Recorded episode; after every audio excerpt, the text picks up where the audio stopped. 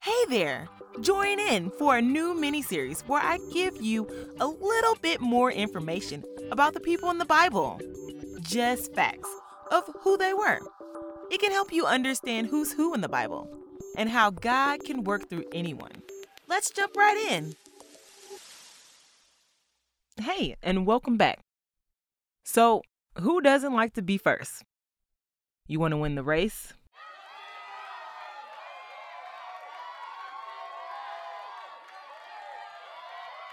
You have to be first.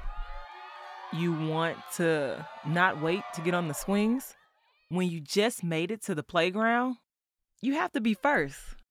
Well, you're not going to be able to be first in everything. But let me tell you about a guy who was. Who, me? Awesome! His name is Adam, and he's in the Bible. Adam was the first man God ever made. Was he born in the same way you and I were born? No, he certainly was not.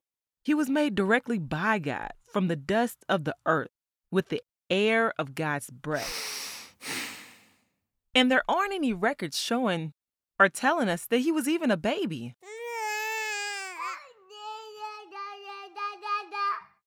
It is possible that he didn't have a belly button either, because Adam didn't come from his mommy's belly.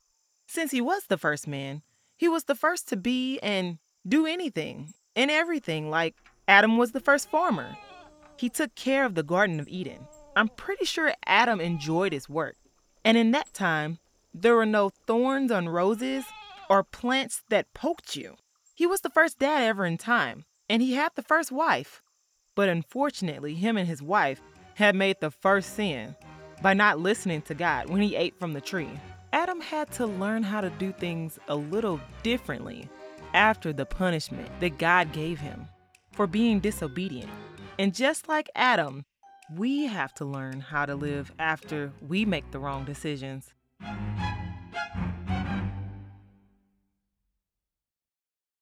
Goodbye.